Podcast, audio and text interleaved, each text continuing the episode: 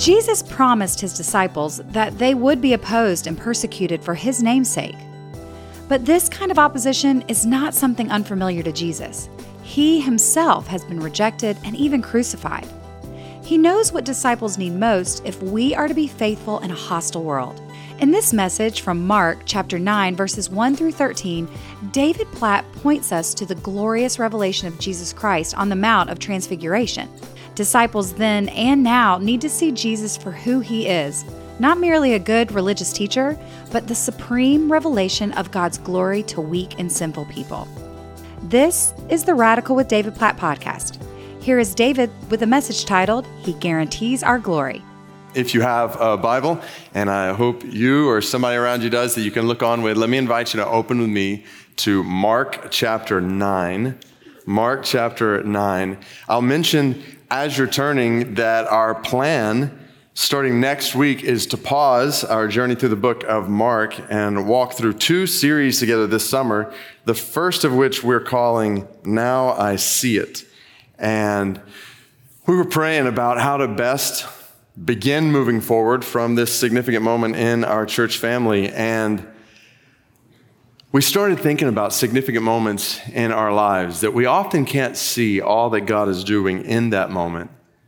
But later we look back and we see more of what God is doing. And ultimately in the future, we'll be able to see much more clearly all that God was doing, especially during challenging times. So over the next six weeks, different location pastors are going to walk through a text and and based on that text reflect on a significant moment in their life and what God taught them through that in a way that I trust will encourage all of us and significant moments in our lives and at the same time give you an opportunity to hear the heart of God through the amazing pastors that God has raised up in this church. I love each of these brothers, and I look forward to you hearing from all of them. But today we're in Mark chapter 9, and I, in a way I didn't see coming, this is part of what I've loved over the last couple of years. God has been so faithful to lead us, guide us by His word just every week at particular moments, meeting us right where we have needed to hear from him that particular word. And I think that's been true over the last few weeks in Mark chapter 8 and now into Mark chapter 9 today, which is going to tie together much of what we've been looking at over the last couple of weeks. And I'll just give you a heads up from the start. We're going to be all over the Bible today. So if you're taking notes, which I would encourage you to do, be ready to write, maybe to turn to some of these different places in your Bible, make notes there. At the same time, there will be a lot of places to turn, so I'll have them all up here on the screen just in case you can't keep up with the turning and you just want to write them down. So let's actually recap with what we've looked at the last couple weeks, just in case you've missed it. Mark chapter 8, verse 22. I'm going to put up on the screen and read one more time this miracle of Jesus healing a blind man in two stages. So we've seen this multiple times how the disciples came to Bethsaida some people brought to him a blind man and begged him to touch him. And Jesus took the blind man by the hand, led him out of the village. When he had spit on his eyes and laid his hands on him, he asked him, Do you see anything? And he looked up and said, I see people, but they look like trees walking. Then Jesus laid his hands on his eyes again. And he opened his eyes. His sight was restored, and he saw everything clearly. And he sent him to his home, saying, Do not even enter the village. So, this story, again, goes from a man not being able to see at all to being able to see in part to being able to see perfectly. And we've seen over recent weeks how this story is symbolic of the need for spiritual sight in the disciples of Jesus and in each of our lives.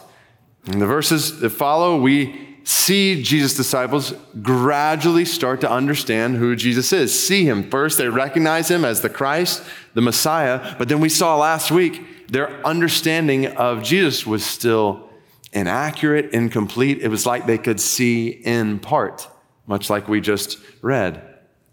And now in Mark chapter 9 today, three of these disciples are going to get a very clear. In fact, if they could see perfectly a perfect picture of Jesus.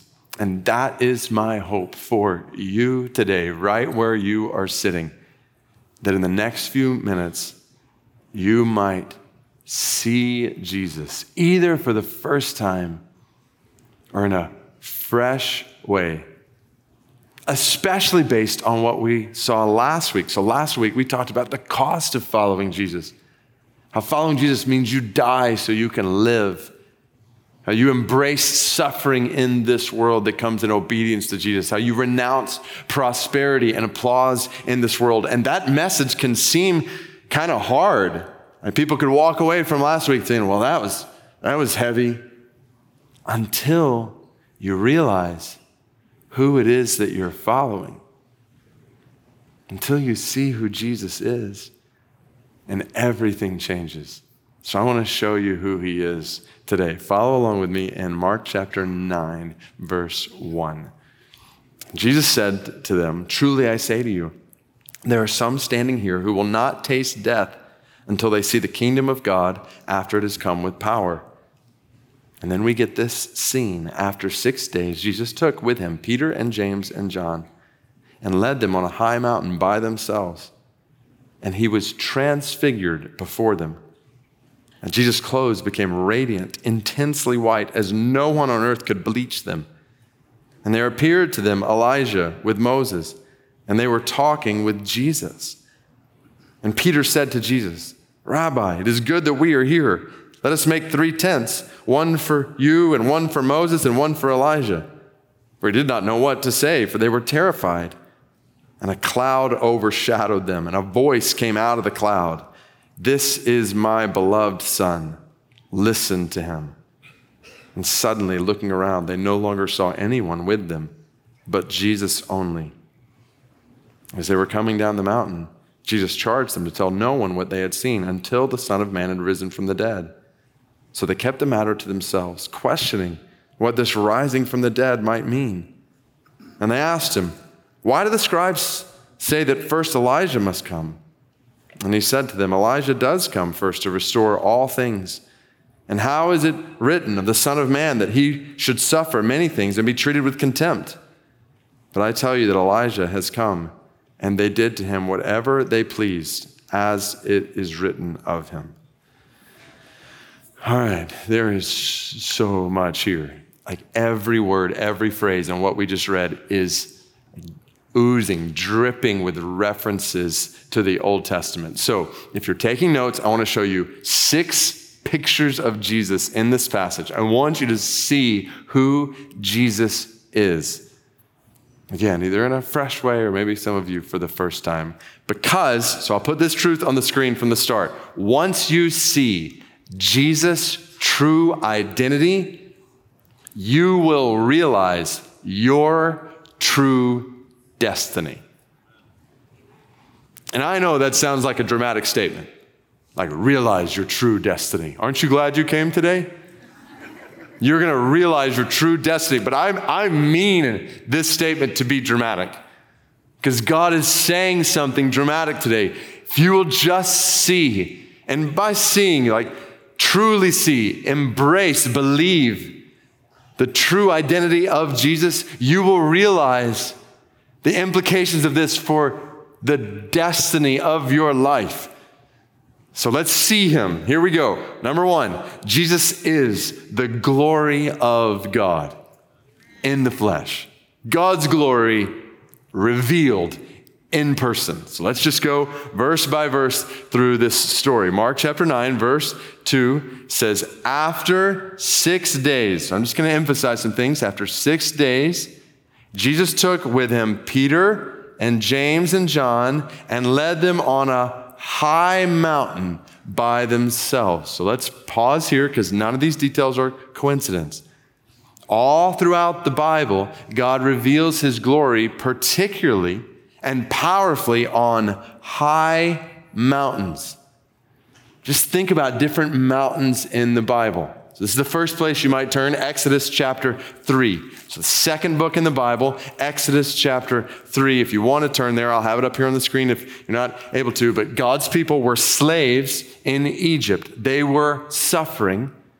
And Exodus 3 tells us that Moses, so The same Moses who appears in Mark chapter 9, we'll talk about him more in a minute here. But back in Exodus chapter 3, Moses was keeping the flock of his father in law Jethro, the priest of Midian, and he's led his flock to the west side of the wilderness and came to Horeb, the what? Mountain of God. And the angel of the Lord, so Moses is on a mountain. Angel of the Lord appears to him in a flame of fire out of the midst of a bush. If you remember that story, this bush starts to speak, the voice of God speaking through a flaming bush. And God says on the side of this mountain, I know, I see the suffering and oppression of my people. Side note suffering and oppression is never hidden from the eyes of God. He sees it all. He sees all suffering, all oppression, all injustice. And God says, I am going to deliver my people. And you look at verse 12 of Exodus chapter 3. God tells Moses, I will be with you, and this shall be the sign for you that I have sent you. When you have brought the people out of Egypt, you shall serve God where? On this mountain. So God says, I'm going to bring you back to this high mountain. So you fast forward, God does exactly what he promised. He delivers his people miraculously out of slavery in Egypt. They take an exodus from Egypt and they come to this mountain in Exodus chapter 19, where we pick up this part of the story. On the third new moon, after the people of Israel had gone out of the land of Egypt, on that day they came into the wilderness of Sinai. They set out from Rephidim, came into the wilderness of Sinai, and they encamped in the wilderness. There Israel camped before the what? The mountain while Moses went up to God. So now they've come to this mountain. Everybody else stays at the bottom of the mountain. In fact, they stay far off from the mountain because they're afraid, and rightly so. Watch this scene, Exodus chapter 19, verse 16. On the morning of the third day, there were thunders and lightnings and a thick cloud on the mountain and a very loud trumpet blast, so that all the people in the camp trembled. Then Moses brought the people out of the camp to meet God. They took their stand at the foot of the mountain. Now, Mount Sinai was wrapped in smoke. Just imagine the scene a mountain wrapped in smoke because the Lord had descended on it in fire. The smoke of it went up like the smoke of a kiln. The whole mountain trembled greatly. Now, what does that look like? Just picture a mountain trembling, and you're standing there. Like, what are you doing? You're overwhelmed by the scene. Yes, you are, you are trembling when you see a mountain trembling. And then, as the sound of the trumpet grew louder and louder, Moses spoke, and God answered him in thunder. And the Lord came down, the Lord came down on Mount Sinai to the top of the mountain. And the Lord called Moses to the top of the mountain, and Moses went up. So, all the people trembling at the bottom, Moses goes up the mountain and he meets with God. What a scene in all of God's glory. And God speaks to Moses. This is where we get, so the very next chapter in the Bible, Exodus chapter 20, is where we get the Ten Commandments and all sorts of commands, instructions, the law of God in the next few chapters. Then God tells Moses to go back down, tell his people what he has said. Then watch this. Keep going. Exodus chapter 24. God tells Moses to come back up so he can give him a tablet of stone with the law and commandments on it. And watch this. Exodus 24 15. Then Moses went up on the mountain. The cloud covered the mountain. The glory of the Lord dwelt on that mountain, Mount Sinai, and the cloud covered it six days. And on the seventh day, he called to Moses out of the midst of the cloud. Now, the appearance of the glory of the Lord was like a devouring fire on the top of the mountain in the sight of the people of Israel. Moses entered the cloud and went up on the mountain. He meets with God, God speaking to him on the seventh day, revealing his glory to Moses. And then, so one more passage here in Exodus, Exodus chapter 34, verse 29. says when Moses came down from Mount Sinai with the two tablets of the testimony in his hand, as he came down from the mountain, Moses did not know, watch this, that the skin of his face shone because he had been talking with God. Aaron and all the people of Israel saw Moses, and behold, the skin of his face shone. It was shining. They were afraid to come near him. But Moses called to them, and Aaron and all the leaders of the congregation returned to him, and Moses talked with them. Just imagine talking with this man, and his face is shining. Afterward, all the people of Israel came near. He commanded them all that the Lord had spoken with him in Mount Sinai. And when Moses finished speaking with them, he put a veil over his face. All right, so that's Exodus. Now let's put it all together. So Moses has gone up on a high mountain to meet with God a cloud covering that mountain is a picture of the glory of the Lord. Over six days, on the seventh day, God speaks, reveals his glory in such a way that when Moses comes down, his face is shining, reflecting the glory of God. Well, now in Mark chapter 9, not coincidentally, after how many days?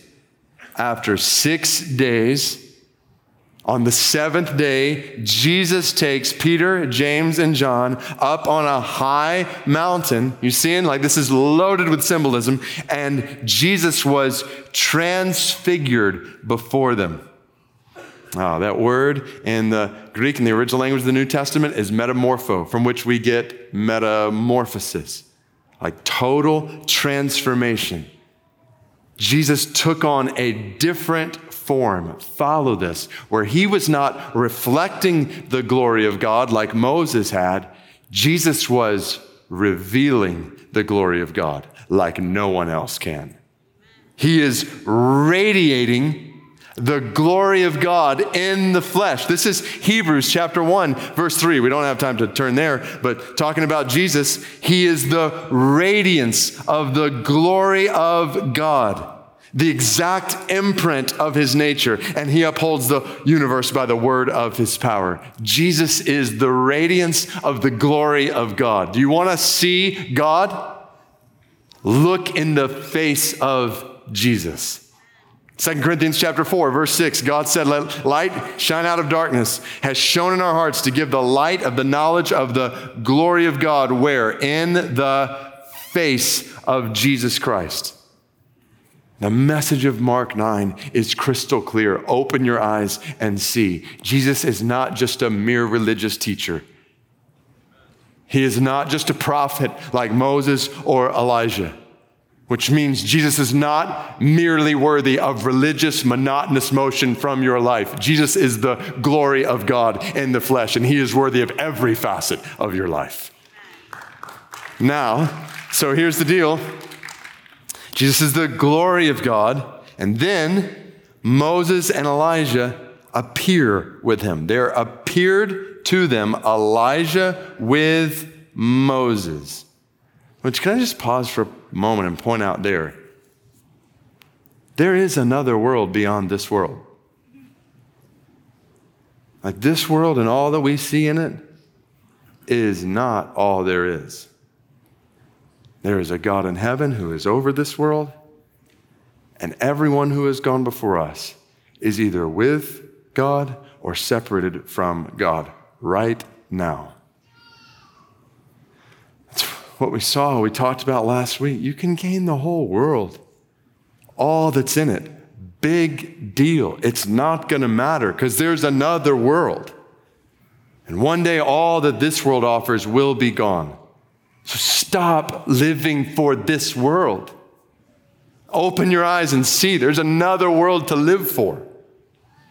Don't be blinded by what looks great right here that you miss what really is great.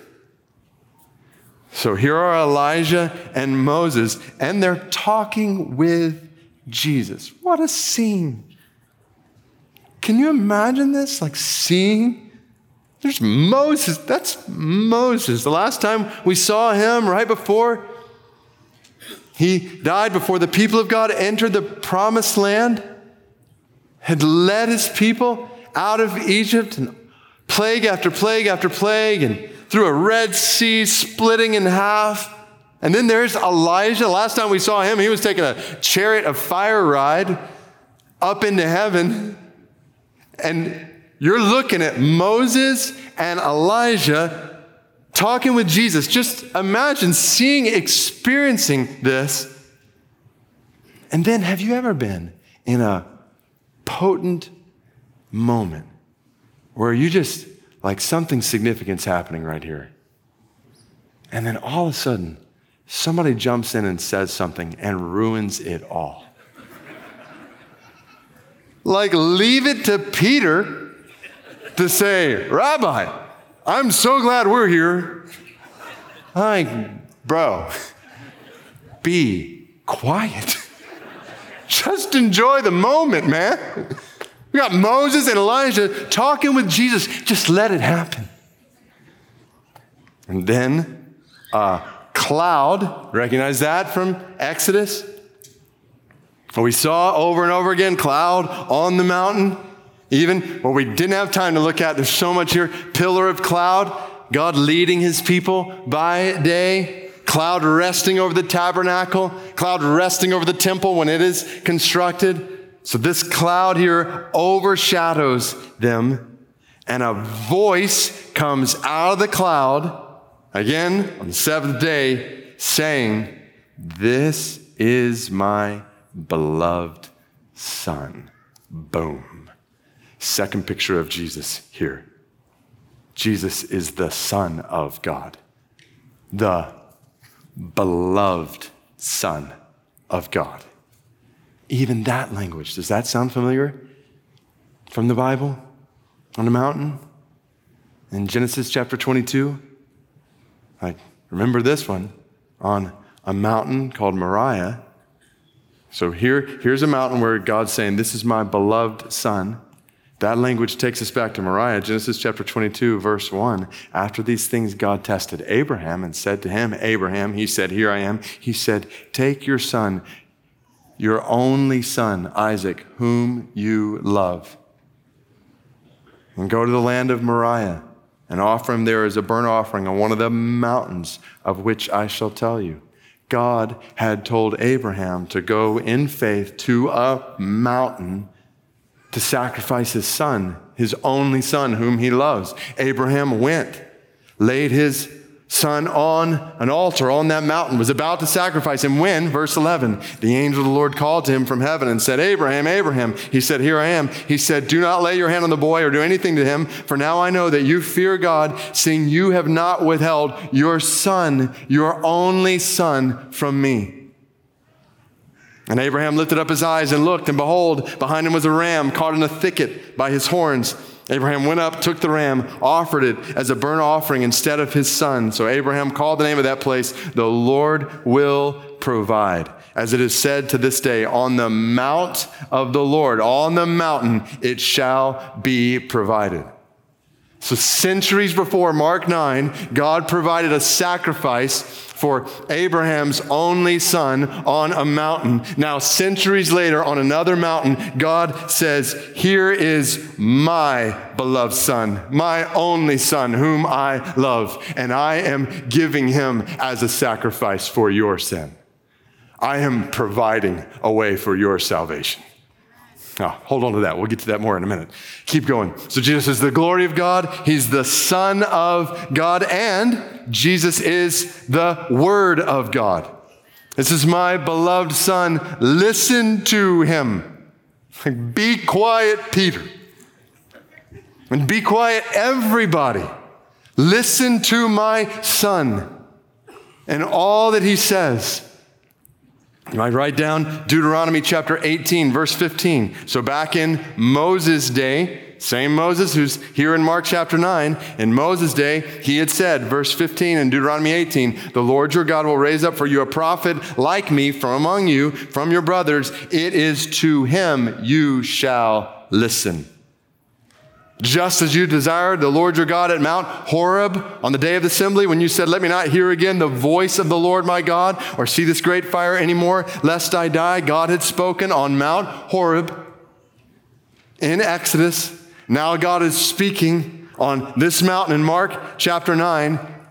Through his son. Listen to him. He is my word. This is Hebrews chapter 1, verse 1, right before what we read just a few minutes ago in Hebrews 1 3 about Jesus being the radiance of the glory of God. The Bible says, long ago, at many times, in many ways, God spoke to our fathers by the prophets, but in these last days, he has spoken to us by his what? By his son. Jesus is the word of God, which means Life is found in listening to Him. Oh, teenagers, college students, young adults, whatever age, stage in life, senior adults, life is found in listening to God and doing what He says. Jesus is the Word of God.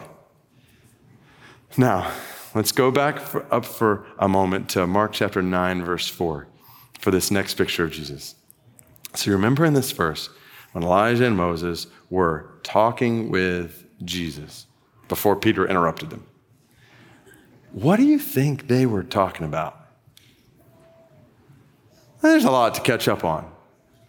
And a lot's happened since Moses was on the scene, Elijah was on the scene. Lots going on in Jesus' life. I don't think they're talking about well, there's numerous things. Like, what could they be talking about? Well, thankfully, we don't have to speculate.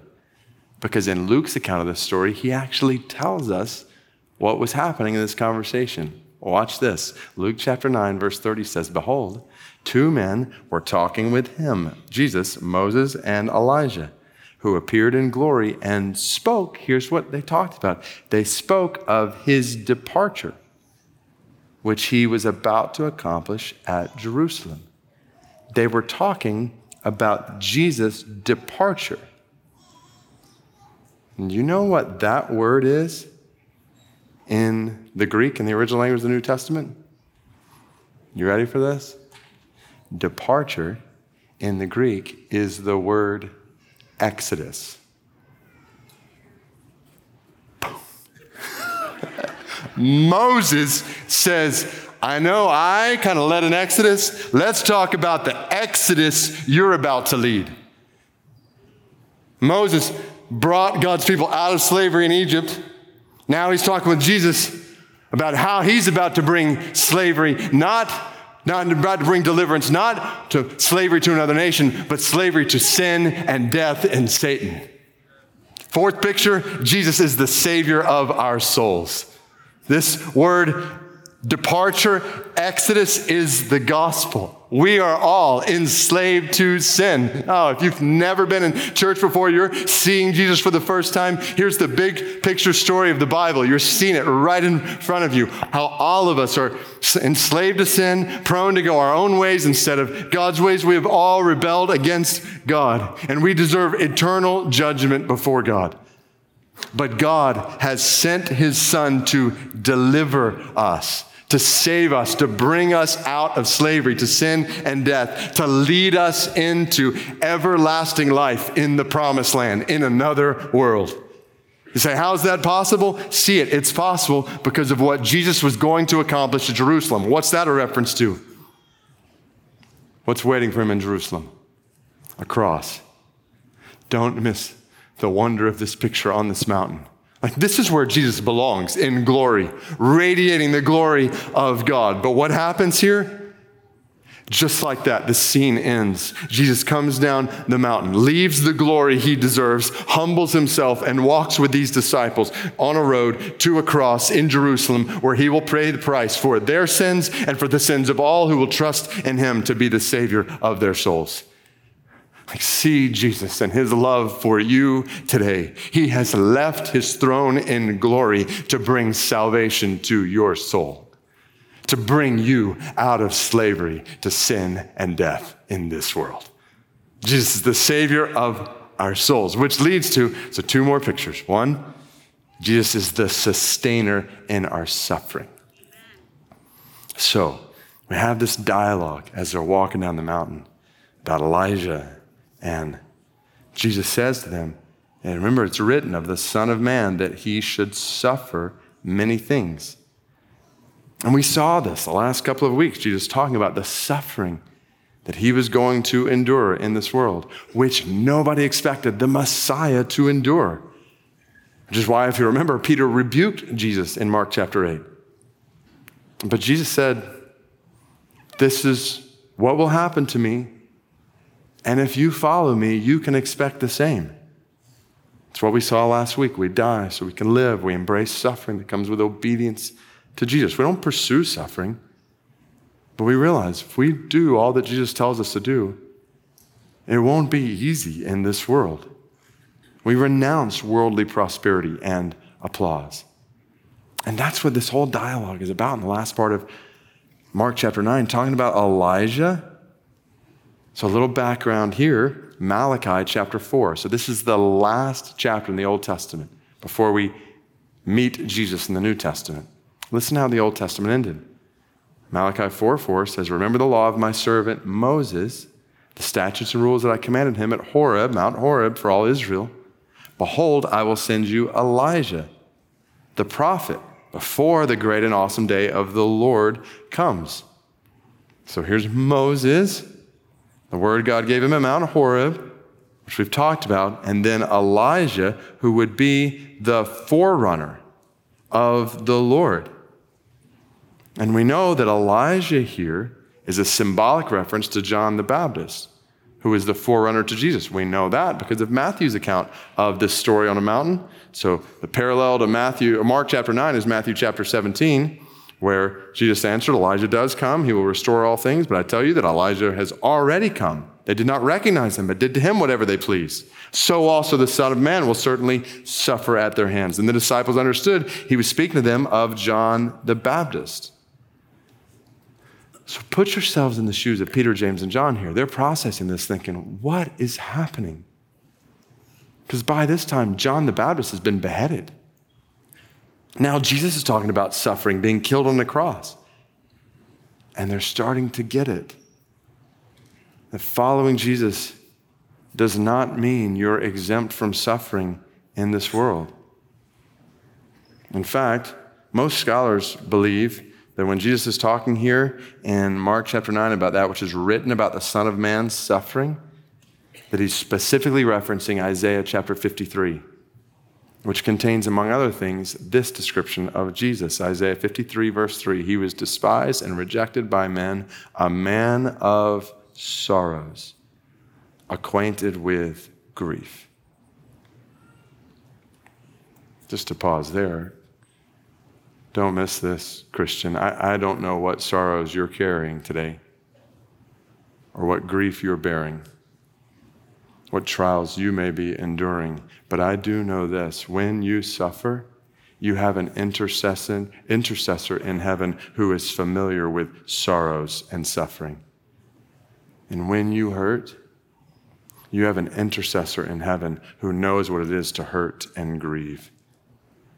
And he promises to sustain you amidst suffering in this world. In fact, the very next verse in Isaiah chapter 53, verse 4 says, Surely he has borne our griefs and carried our sorrows. See Jesus. He will bear your grief and carry your sorrows for you. He is the sustainer in our suffering which leads right into the last picture and the best picture here in Mark 9. Jesus is the guarantor of our glory. And I'm using that word really intentionally. So this is language you might recognize when you're renting an apartment or a house, maybe signing a lease. Is a guarantor?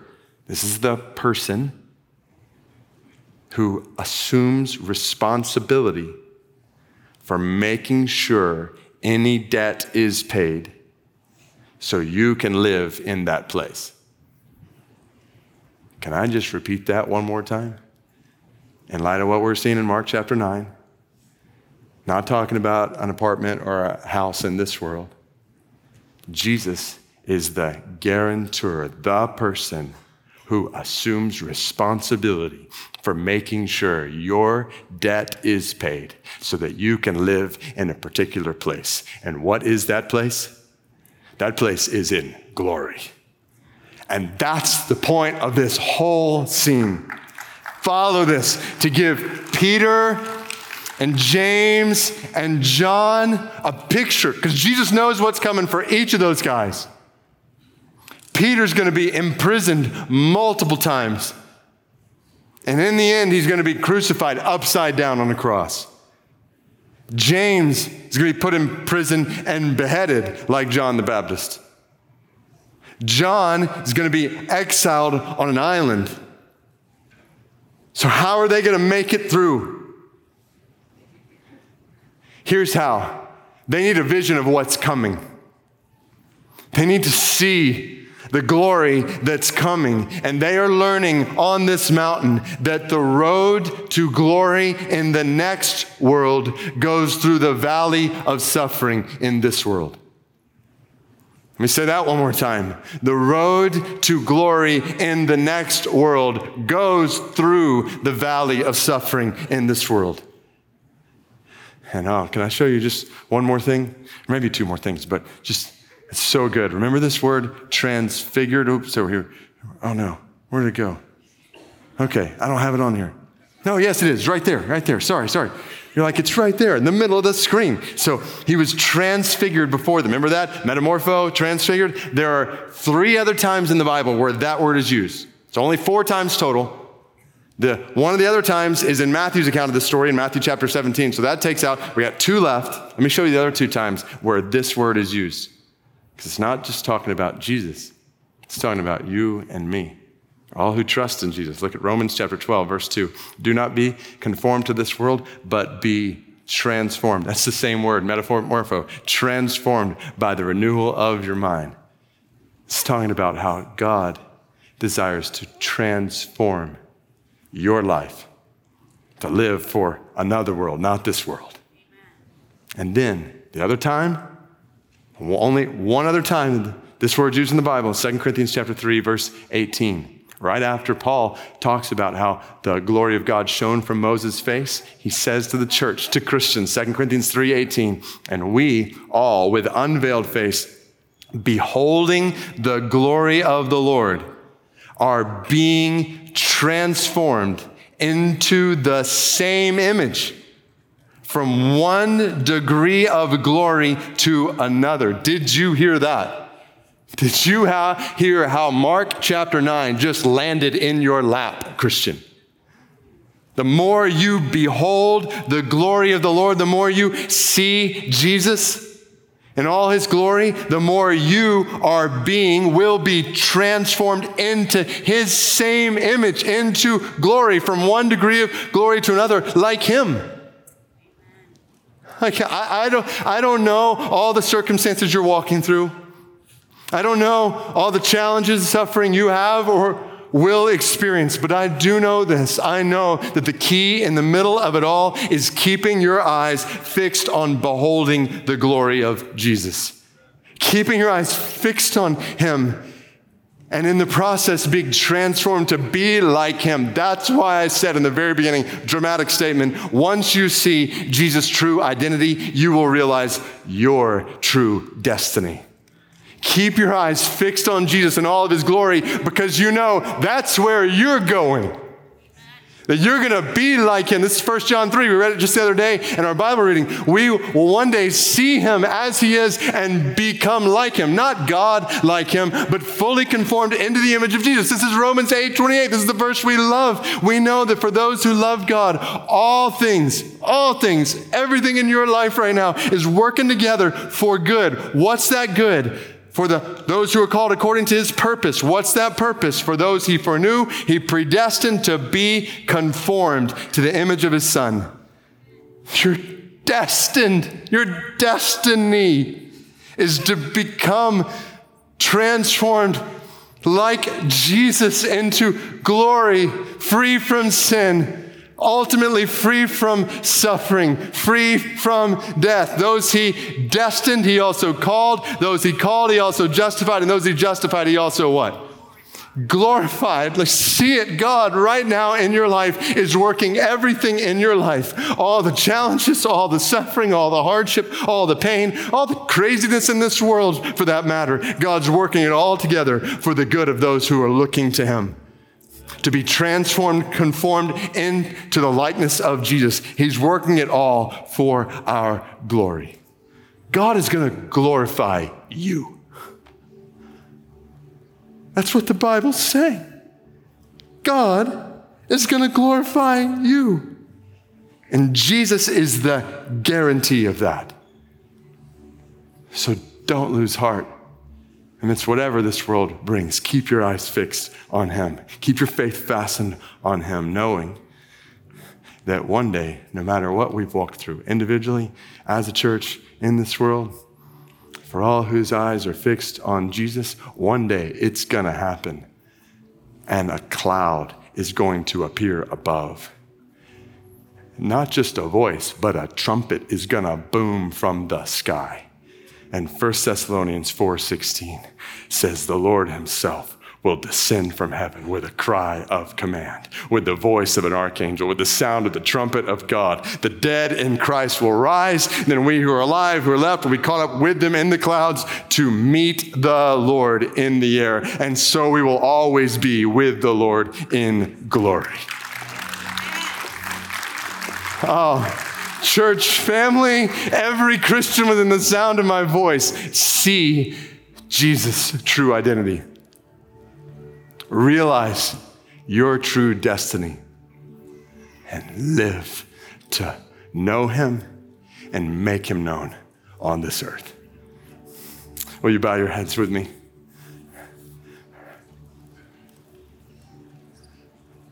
I want to ask every person within the sound of my voice in this room, other locations, online is Jesus all of these things to you? Have you seen him trusted in Jesus as the glory of God, the Son of God, the Word of God, the Savior of your soul, the one who alone can sustain you in your suffering and the guarantor of your glory? Is that true for you? If the answer to that question is not a resounding yes in your heart, then I invite you in this holy moment just to say, Jesus, I see you. And today I put my faith in you. I trust in you. You are the glory of God, the Son of God, the Word of God. You died on the cross to save me from my sins, rose from the grave. You are the only one who could sustain me amidst hardship in this world and you are my guarantee of glory. I invite you to place your faith in Jesus today. And by faith, He will be all of those things to you. Oh, Lord God, we love your word. We love how no detail is accidental in it. It is life, it is wisdom, it is strength and joy and hope for us. I just pray this picture over every single person listening right now amidst whatever they're walking through, that right now you would fix their eyes on Jesus. And you would help sustain, strengthen, uphold them. And we pray in all of our lives and in the life of our church Help us to keep our eyes fixed on you at all times. Help us to be transformed into your image from one degree of glory to another as we look forward to, as we long for the day when our faith will be sight, when we will see you, Jesus, as you are perfectly, and we will be with you forever. In Jesus' name we pray all these things. And all God's people said, Amen. That's it for today's episode. I'm your host, Stacy Martin. For additional articles, podcast events, and more, visit radical.net or follow us on Facebook and Instagram.